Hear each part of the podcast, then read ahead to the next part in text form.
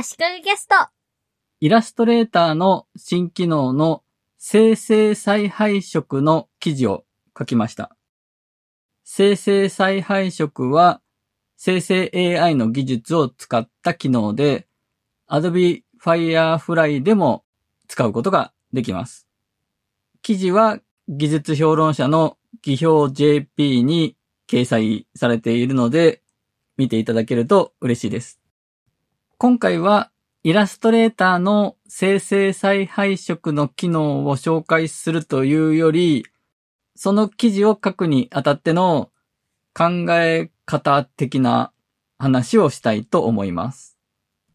Photoshop の生成 AI を使った生成塗りつぶし機能について、技評 JP に書いた記事がそこそこ読まれたので、次はイラストレーターの生成再配色の記事をという話になっていたんですね。ところが、英語版のイラストレーターのベータ版には、この生成再配色の機能が搭載されていたんですが、日本語版にはなかなか入ってこなかったんですね。で、結局、先日、Adobe Firefly が正式版になりましたというタイミングで、イラストレーターのベータ版ではなくて、正式版にこの生成再配色の機能が搭載されました。Photoshop の生成塗りつぶし機能について書いた記事は、羊毛フェルト作家、立体造形作家の服部みどりさんの作品写真を元にしたところがポイントだったんですね。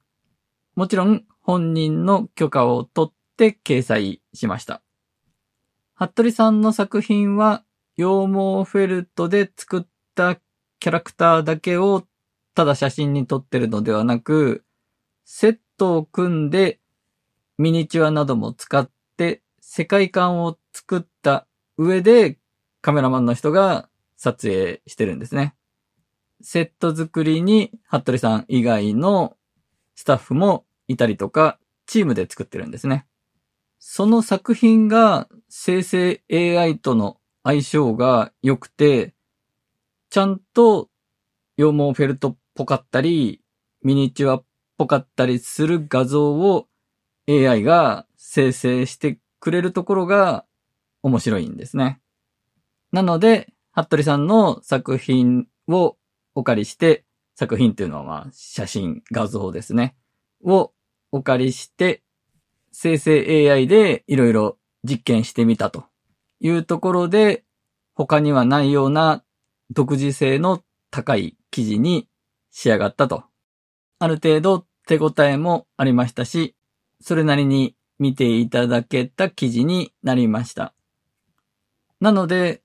まずはイラストレーターの生成再配色でも同じようなことができるかを考えました。生成再配色はイラストレーターで扱えるベクターデータの色をまとめて変える機能です。写真のようなビットマップデータではなく、ベクトルデータなので、もちろん服部さんの写真は使えないです。イラストや漫画を描く人は、ビットマップのペイント系のアプリで描く人が多いんですが、ベクターで、ベクトルデータでイラストレーターなどで描く人もいます。ベクターデータで作品を作っているイラストレーターの人の知り合いで思い当たる人はいたんですが、その人の作品の色を生成再配色で変えたところで、ネタとしてのバリエーションはそんなになさそうですよね。また、その人が作品作りの中で AI による配色を使ってると誤解されたり、色を変えるのは簡単なんだと思われるのも、その人にとっては良くないなとも考えたりしました。なので、イラストレーターの作家さんの作品ありきで考えると、ただ素材を借りてきて、こちらでいじるよりも、作品を作る過程において、この生成再配色がどう使えるかを記事にするといったアプローチじゃないとダメなんだろうなという結論に至りました。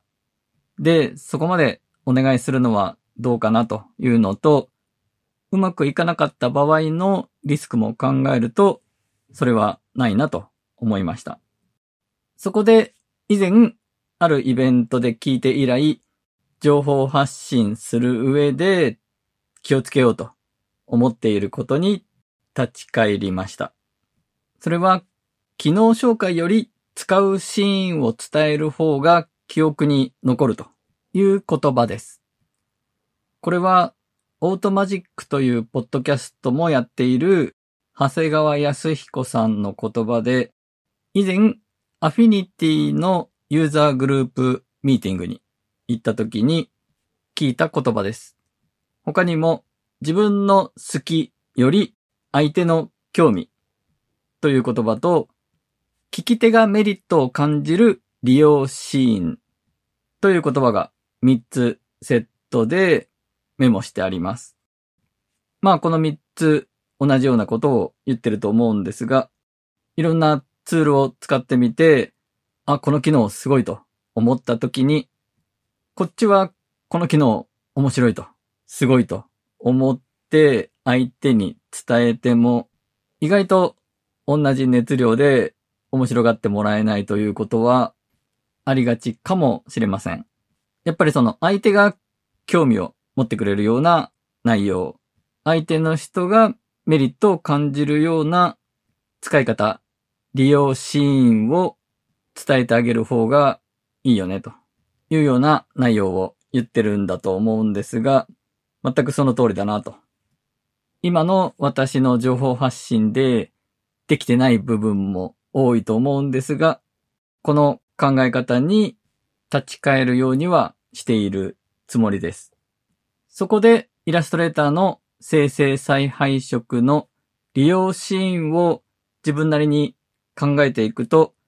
結構すんなりネタができました。ベクターデータはビットマップデータに比べて後からの編集がしやすいメリットがあります。ビットマップでお絵かきをした場合、元データでちゃんとレイヤー分けしていれば、ある程度後から色を変えていくことはできるんですが、基本面倒な作業になります。ベクターデータならば、例えばイラストレーターには同じ色の部分をまとめて選択する